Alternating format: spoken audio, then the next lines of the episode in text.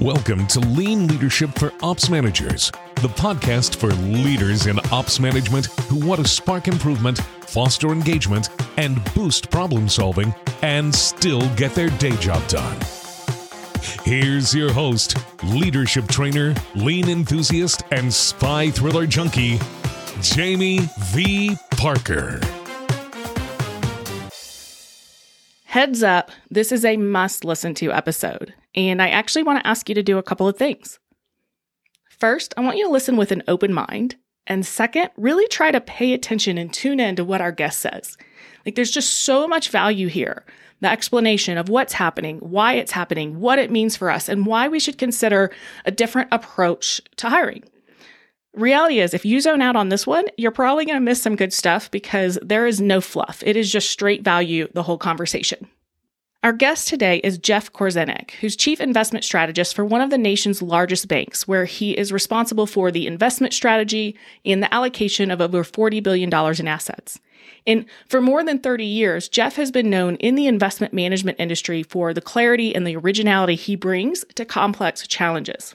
He's a regular guest on CNBC, Fox Business News, and Bloomberg TV, and his insights into the economy, markets, manufacturing, and the workforce are frequently cited in the financial and business press.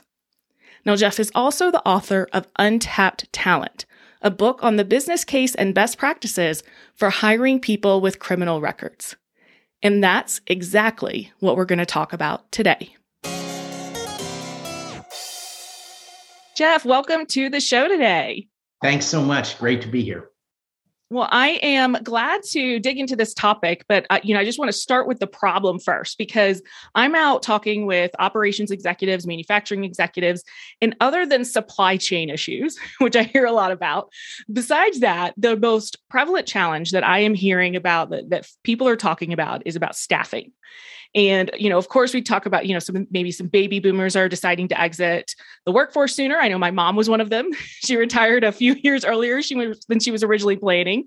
Um, and I know that some folks are wanting to work from home and wanting to flexi- flexibility. But I know that, you know, there's there's more to this challenge right? There's it's not just those things. And you know you have this background in in economics banking finance in that space. So tell us a little bit about this problem as you see it when it comes to economic and business growth and how that relates to our employment market. Sure. I think the most important takeaway for your listeners is that this labor shortage really isn't going away. This is baked in stone. It was baked in stone 20 or 30 years ago when we stopped having enough kids to replace our population. And this is a uh, real challenge post pandemic. Uh, the labor shortage that I and others saw coming gradually came all of a sudden because of the pandemic. And, and to your reference point, we were expecting prior to the pandemic, 10,000 baby boomers a day were going to retire out of the workforce. The pandemic pulled millions for, of those retirements forward. Plus, you have other issues. Uh, millennials, you always would expect some parents to drop out of the labor force uh, as they start to raise parent uh, raise children. Uh, that's that's traditional. Perhaps less fewer uh, do that today than than would mm-hmm. have done it uh, 20 or 30 years ago, but that still happens. That was also pulled forward by the pandemic. Uh, and then you have this final big dislocation in the labor force, which has caused people to be unemployed for long periods of time, which tends to cause dropouts from the labor force. And then finally, you have what economists call reallocation friction.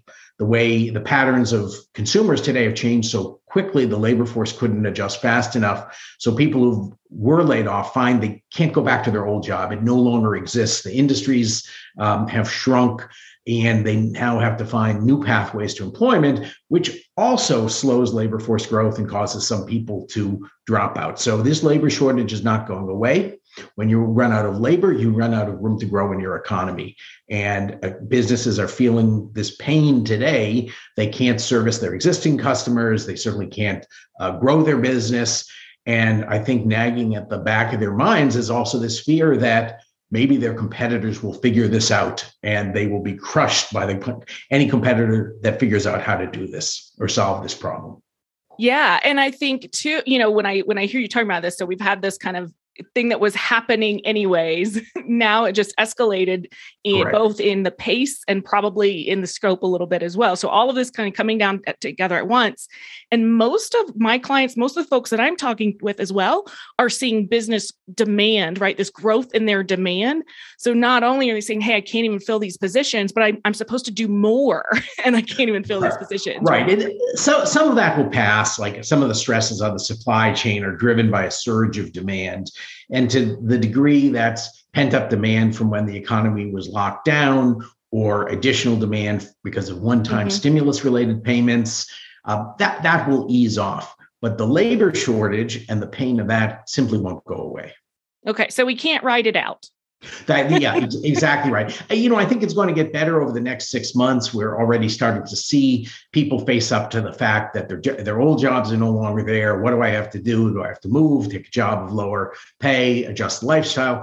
Th- those things are starting to happen. We see that in the labor numbers. That's why some of the payroll growth data of the last month or so has been better than expected. And we're seeing that particularly in states that dropped the augmented unemployment benefits early. So all those things suggest to me that um, th- the worst is over, but that doesn't mean it'll it, will ever be good again in terms of what American businesses got used to in, in labor availability. It's just not going to be there. Okay. Well, let's talk about how we close this gap then, because it's it's not going away, and you know everyone's out there trying to figure out how do we close a gap. So, what do you think some of the answer is? Yeah, you know, you can talk about things like automation, and that's part of the answer. But the reality is, if you replace certain jobs with automation, now you create a demand for highly skilled jobs to manage the automation process and equipment. And those are often even harder to find. So, automation is part of the solution. You can talk about immigration, but the decline in birth rates, the, the decline in fertility, the number of children that a woman is uh, expected to have over a lifetime is somewhat of a global phenomenon, particularly in the developed countries where, you know, highly skilled immigrants uh, tend to come from more developed countries. Um, of all the developed economies in the world, only one has a fertility rate above replacement rate, and you know that's uh, Israel, which is a very small uh, population country. So that's not going to solve it. Immigration can help, but won't won't really solve it. So the answer has to lie, at least in part, in digging deeper into our population and making sure we no longer overlook any potential uh, talent resource. And for me, uh, when I look across, why are people sidelined? Um, who can we bring in? And then, more, even more importantly, where do we have a track record of success by businesses that have done this right? I look to the population that has been marginalized from the labor force because they have a criminal record. And there are fortunately businesses that have taken this on for a decade plus and figured out how to do this in a way that uh, is not you know not a, a, it may be a social good but is ultimately profitable for the business that's a good business practice and when you see the magnitude of the uh, of of uh, the problem of people underemployed because of a criminal record you can flip that and say wow this is a great resource 19 million americans have a felony conviction that's an unbelievably high number. And that's a huge barrier, or has historically been a huge barrier to participation in the economy. And it doesn't have to be. Mm-hmm. Yeah. I was I was gonna ask you, like, so how big is this population? And so 19 million, is a lot of people. Well, 19 million with felonies, and then um, we, we don't have good numbers on any of this and and you know that was a that's kind of a 10 year old number so maybe it's closer to 20 million today and then likely tens of millions who have misdemeanor convictions but not felony convictions um, you know people quote all sorts of numbers uh, those are the ones i'm you know good with 19 million felony millions possibly tens of millions with, with misdemeanors and either way you you slice it that's an unbelievably high number of people who face barriers to employment yeah. Okay. Well, let's talk about how this works well. So, so give us an example of what this looks like when it's working well. So, I, am actually I'm going to flip that a little bit, if I may, Jamie, and sure. talk about what doesn't work. Right. I'm going to I'm going to say companies today have become much more open to this kind of hiring, but they have to go about it the right way. Mm-hmm. And if they go about it, and I've seen some of this lately, oh, we're out of labor. I guess I have to lower my standards and I have to go scrape the bottom of the barrel and I'll go, you know, let some people in with criminal records. That's not the right way. If you don't go looking for talent, you certainly won't find talent. So the model that works is treat this like any other talent pool.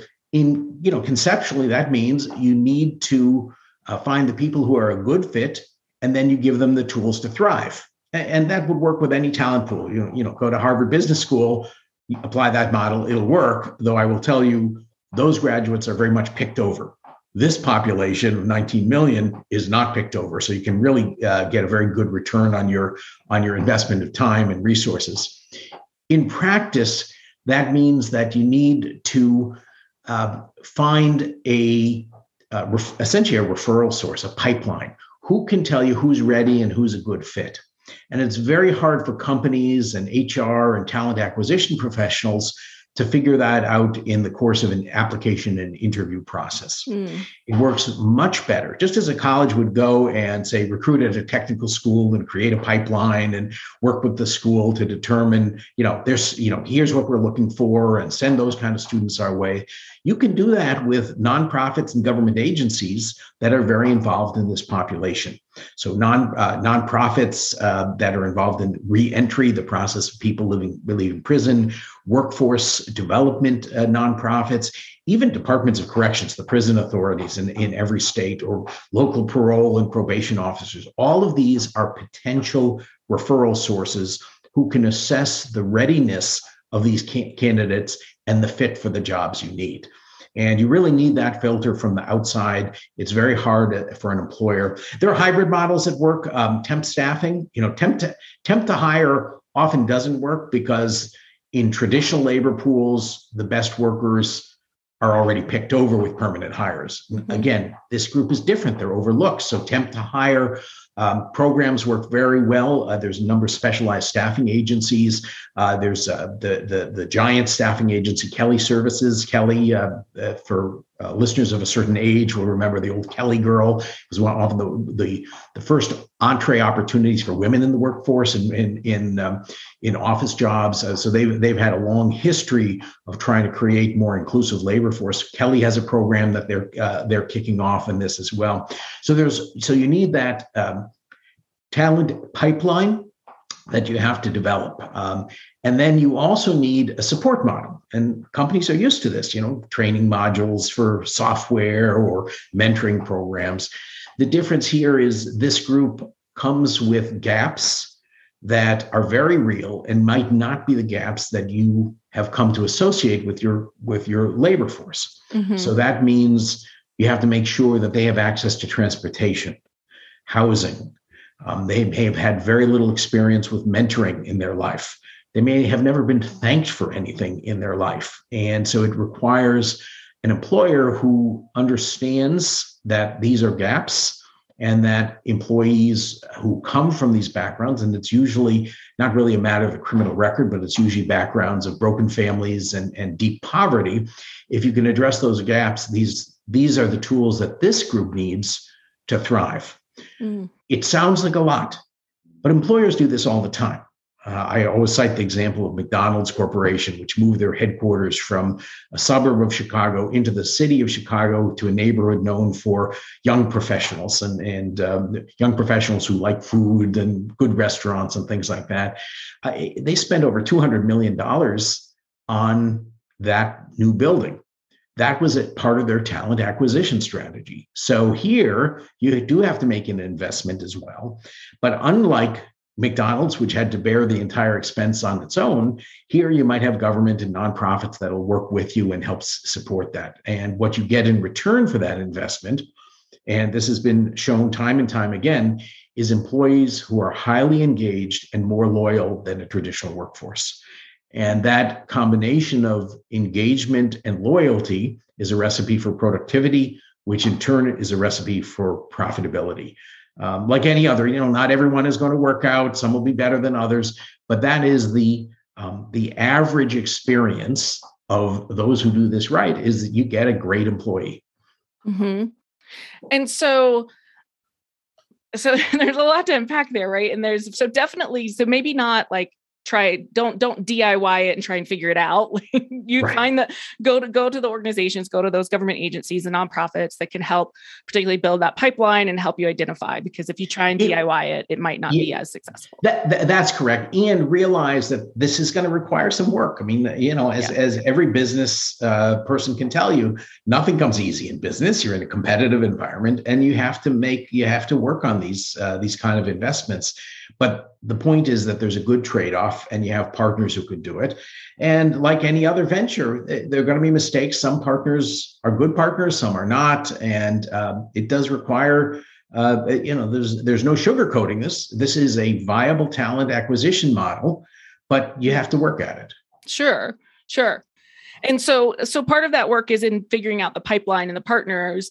And then the other part of the work you were talking about the tools that we need to provide and some of the how, how do we help close some of those gaps and provide these tools?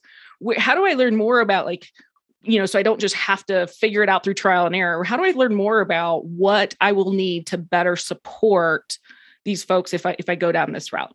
Sure. So often the nonprofits that can help you with the pipeline are the same nonprofits that can help you with filling the gaps. Uh, but uh, it becomes having an informed management team. And one of the ways management teams can inform themselves are doing things like participating in poverty simulations that are out there. So you know what it's like to live on the edge. Um, one of the companies I studied, Cascade Engineering, they have about 1,600, 2,000 employees. They put hundreds of workers through their uh, career uh, uh, welfare to careers program.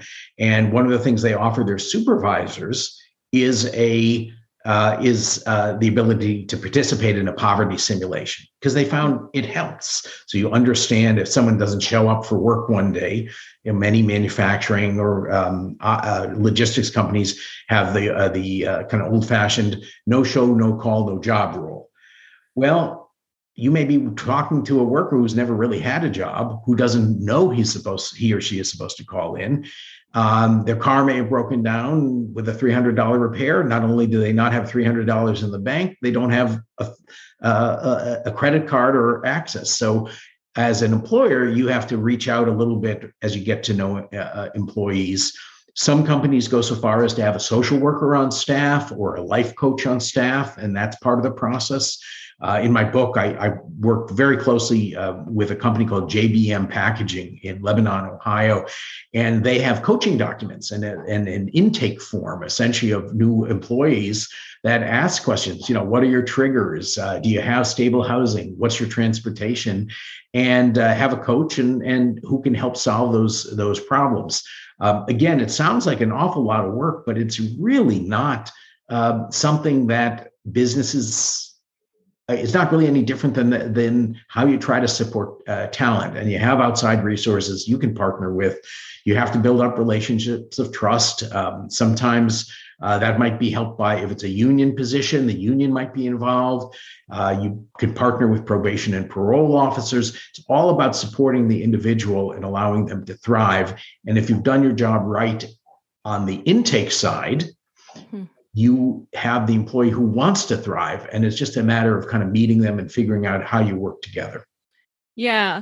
Well, and it's almost like some of the work that has been happening through this pandemic is is has almost prepped or, uh, organizations to be able to do this work too in the sense that empathy has become something that we have been able to have more of um, recognizing that our team members are taking care of family members that they've got kids at home that they're trying to school that you know like just everything was so disrupted that yeah, I don't I don't know as as an organization as a leadership team if you how you would have really been able to go through that without developing some of this idea of understanding different people's circumstances, finding out how to be more flexible, how to be meet people where they are. A lot of that work almost is it's like we're almost been primed to take this next step. I use that term meeting people where where they are all the time and I think that that is ultimately the lesson employers have to take away from this labor shortage. You have to meet people where they are. And while it's different, it's not necessarily bad because people appreciate that and, and can become much more engaged than uh, you know a rubber stamp um, cookie cutter model of, of, of employment. Uh, so, so these things do uh, really do work. It's outside the box from traditional ways of doing it, but there's nothing wrong with that. Um, nothing wrong with that uh, at all. And the types of return on investment from this are actually quite high. If you look at the costs that you um, incur in doing this kind of support, they're really dwarfed by the added profitability of lower turnover costs, higher engagement, and higher profitability, uh, higher higher productivity from employees who care about their job and, and stay in place for one time for a long period of time. Mm-hmm. Mm. Yeah. Okay. So I, I want to just touch base on a, maybe some potential objections. So, so you know, got folks out here who are listening in right now, and maybe like, all right, I'm starting to hear some of these, you know, positives or ways it works, but what about, right? So let's go through a couple yeah. of those.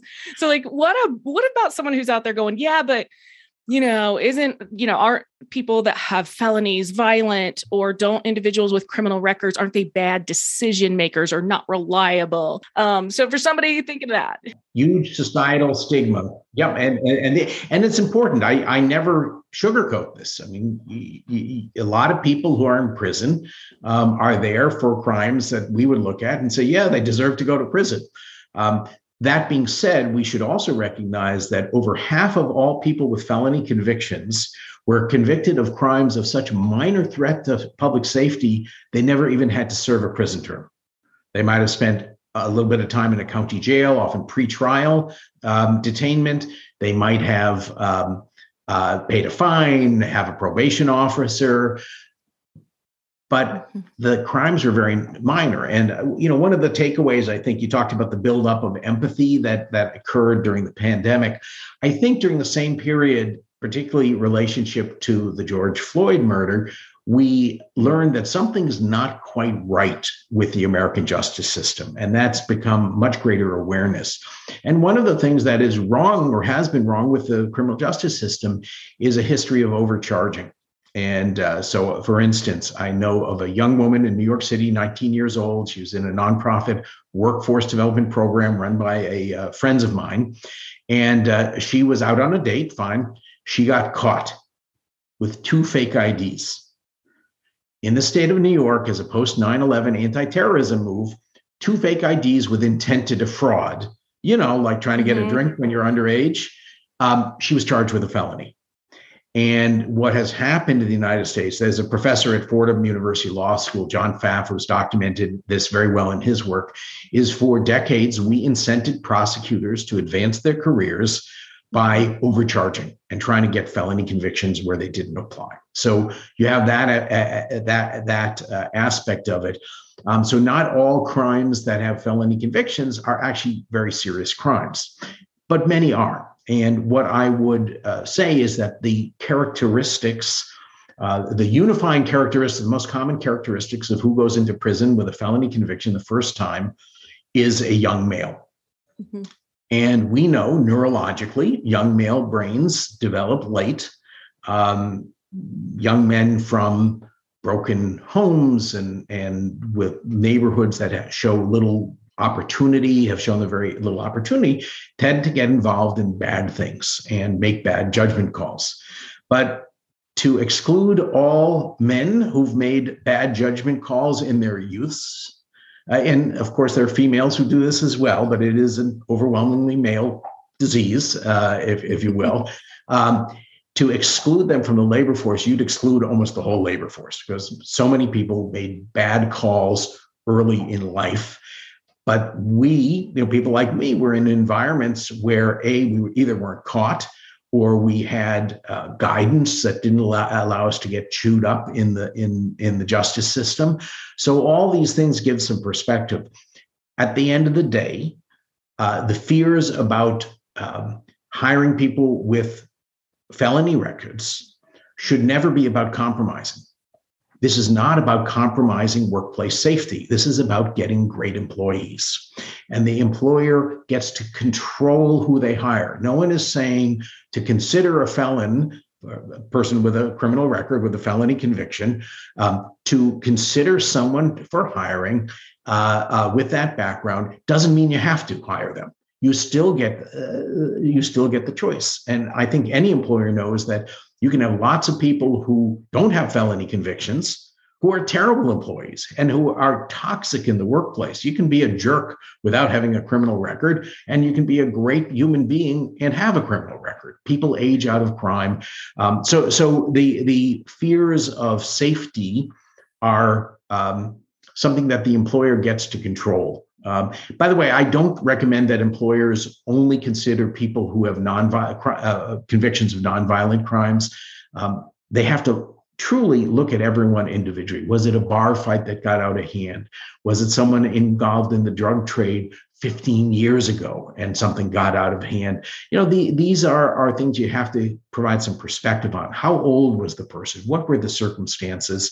Uh, because you you can't um, equate the crime to the person uh, today, particularly if a long period of time has, has passed. The other fear is one of quality. You know, there's this assumption, and, and to your point about they have bad judgment. Again, you know, most young people have bad judgment, and uh, you have to look at the uh, at the individual. I think the most interesting objection today um, is that uh, there's a reputation risk. If I hire people with criminal records and it gets out there, I will lose customers or, or something will, will negative will be perceived about my business. That might have been true 20 years ago or 30 years ago. But I, what we see in, in any number of surveys uh, show this consumers today expect the companies with which they do business to be do be about more uh, than just the bottom line to shareholders. They want them to add value to society. And employees, particularly millennial and Gen Z employees, have made very clear preferences that they expect their employer to be involved in doing social good. So I think that if you look at uh, some of the companies that are doing this, I'll give an example. Dave's Killer Bread is available in many grocery stores around the country. It's a great product. They were a long established second chance employer, and they even have been funding a foundation that promotes this across the business community they do not suffer because they're known as a second chance employer. It's actually a big positive attribute among consumers. So I think uh, all of the the objections are out there, um, have to be addressed in a serious uh, and respectful way. But you still come back to the conclusion that this is a viable labor pool. Mm-hmm. Yeah, I, I was thinking as you were saying that, you know, I do think that I would probably look more positively at an organization who is doing second chance hiring and and um, creating paths for folks. Um, yeah, and, and you yeah. don't want to go about it. You know, as an employer, you don't lead with, you know, hey, we're going to go look for people in prison uh, to be your colleagues. You, you, talk about we need to focus on being a more inclusive workplace, mm-hmm. and that means people hiring people with non-traditional backgrounds. And people with non-traditional backgrounds often have had rocky times in life. And I think we can all appreciate that people who have fallen down but are of character and pick themselves up can be great colleagues. That's the positioning. Um, and you could say, yeah, and that includes some people who might have had run ins with the law or struggles with addiction or simply the limitations of deep poverty. We're going to look as a, as a workplace to find if there aren't talents there that we can include in our community and help, help our, our enterprise thrive. I, I think that's the positioning for this for sure. Okay, so let me ask this then. I know um, you know, you of course published a book on this, and so there's a great place that people can go to start to and say, hey, if you're listening, so thank you. if you're listening, you're like, huh, you know, I'm not ready to make a commitment yet, but I want to explore this idea. And then certainly at our show notes, we'll put the links and all of those things. Go back to, to follow you and, and grab that book. Um, is there any other thing that you would suggest um, for someone who's who just want is ready to explore maybe you know f- find out a little more I, I, devote a chapter in the book to a concept called bridging the box, and people can find. I wrote a, a Chicago Tribune uh, column about this uh, some years ago as well, and it's just a reminder: you, you don't have to go all in. You don't have to start out by being outside the prison gates with job uh, job applications. Um, you can test the waters, and and the starting point I think is to recognize that there are incredibly low risk hires you know if someone has been in the workforce 10 years as a successful employee what, what do you care if they have a 20 year old criminal record? So um, simply not discarding an application automatically because it has a criminal record and then giving it a truly fair look. Is this the best person for the job no matter what happened long ago? Um, I, I, is one step uh, employers could take. Visiting companies that have um, done this successfully. And part of what i uh, tried to do in the book is profile many of these uh, companies. So people have a sense of it's real it's viable and, and here's what goes on. Um, meeting with nonprofit partners, exploring who might be able to help um, you as an employer in this in this enterprise, um, lifting vendor restrictions. If, if uh, many uh, companies, this is common, particularly in the healthcare space, um, there are some hospital systems, healthcare companies that are tremendous second chance employers. They've given opportunity to hundreds and by now thousands of, uh, of uh, people in need of a second chance who had a criminal record. It has worked. Johns Hopkins Hospital System, one of the most prestigious in the country, has a long track record in this. Yet there are other hospital systems which won't even let a vendor, that's a second chance employer, bring a, uh, a worker on site who has a criminal record uh, one CEO uh, that uh, I studied works a lot with with hospital systems, and he was so frustrated. He went to one CEO of a hospital system that barred his employees who had records and said, "Who do you think is walking the halls of your hospital every day visiting patients? You have." Dozens, maybe hundreds of people with felony convictions in your facility, every single day. Here, I vet them, I support them, and I stand behind them, and you still won't let me bring them in. So that you know, so uh, eliminating vendor restrictions. You know, you don't want uh, someone with a criminal record in your um, workplace. Fine, don't bar the company that manages the um, manages the building or the uh, repairs the electrical or manages the landscaping. Don't bar them from doing this. And then I, uh, you know, the last one I always suggest is consider amnesty.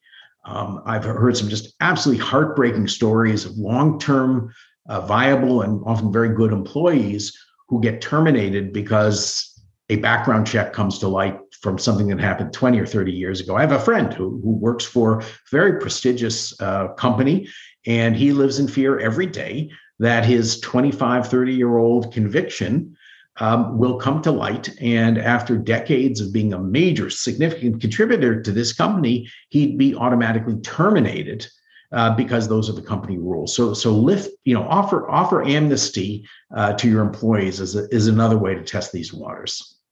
Fantastic. Jeff, I appreciate all of that. You know, just great advice of ways that you can get started or, um, you know, kind of explore, test those waters that you talked about. Um, so, just as we wrap up today's conversation, you know, our audience is primarily their operations executives, operations managers. They are out, you know, they're right now, of course, looking to solve some of these challenges and looking for new ways, but looking to how do we have this economic growth and how do we how do we find the right ways of um, closing this employment gap. Um, so just thinking, you know, not even necessarily what steps to take from a second chance hiring standpoint, but even just words of advice or encouragement that you would uh, leave those operations executives and managers with today. I think it's really important that they get executive sponsorship. So this is something that has to be driven from the top. We have to be very respectful of our colleagues in HR and talent acquisition who are too often put in a no-win situation. They make a good hire. Well, that's what you're supposed to do. They make a bad hire. Who did this? And so you have to give structure to the process that provides them with support and, and career protection for doing this kind of ex, exploration. And uh, that is uh, going to be really a critical element to success. And then looking at the process, you know, are you unintentionally discouraging people? Do you have um, a committee approach, uh, which is very common to uh, that individualized review? Someone has a criminal record, do you have a process that has a built in no effectively? You know, you call it a fair review, but the answer always seems to be no. You need to work through these things, and executive sponsorship of this concept is one of the most uh, important ways you can move this forward and help your company by accessing this great talent pool. Fantastic. Well, thank you so much. I um, really appreciate the conversation. Like I said, we'll put the links to um, your your website and your your book and all of that. And Jeff, thank you for being here today. Thank you. So much to unpack, right? So, I mean, I'm not going to repeat it all because it would be basically double the time frame. But a couple of key takeaways that I just want to highlight here. Um, first, let's talk about the employment gap, the labor shortages. The you know, there's a lot of different factors that contribute. And while the pandemic kind of made it bigger and faster, it was actually a problem that's been building for decades. It was there under the surface and it was going to happen anyways. And it's also not going away. So you can't just write it out. You've really got to look at this as a strategic challenge to tackle. So that's number one. Don't try to, to write this out. It's not going to just go away. You've got to make sure that you, in, you include this in part of your strategic planning. Now, also, there is a stigma that people with criminal records are bad people or dangerous or bad decision makers or they're either not reliable or that somehow they're just not worthy of employment at our organizations. And we've got to move past this stigma. In fact, I bet that there is someone in your life right now, someone that you respect, someone that you think highly of, someone who does great work, who has a criminal record that you don't know about. Now, I also know executives out there who believe in second chances, who are open to um, hiring folks who have uh, cha- maybe past experiences with addiction or who have criminal records. And they're already open to doing this. And they do it on kind of this um, kind of case by case basis through referrals. Like someone referred someone and you give that person a second chance. But what they don't know is they don't know how to do it as a talent strategy. Um, they don't know how to scale it to help close some of this employment gaps. It's just something that we kind of, well, we just, we give these second chances um, when it comes up, but we're not seeking it out. We're not going out and having a strategy. We're not going out and partnering with those nonprofits and government agencies who can help us do this better. So I love that, you know, Jeff kind of talked through some of that and also that he gave different next steps at the end of our conversation for how you could get started or how you could explore um, even if you're not all the way there committed, right? So I think those were some really impactful things as well. And just in general, I wanted to share that I specifically timed this episode to kick off the new year. Because in the new year, we often are in a place where we are more open to change, where we are thinking more about visions and the desires for the future are, are just front and center. And we're just kind of in general a little bit more open to that. And so I wanted this conversation to happen at a time when we're rethinking what the future looks like, when we're creating new visions, when we're open to our own work and our own change in our own life. And I wanted to bring this conversation to you now. So here's your next step. I want you to go to our show notes, processplusresults.com forward slash podcast. Find this episode. It's episode number 75. And then from there, you're going to see links to Jeff's website, his book, some other resources and articles.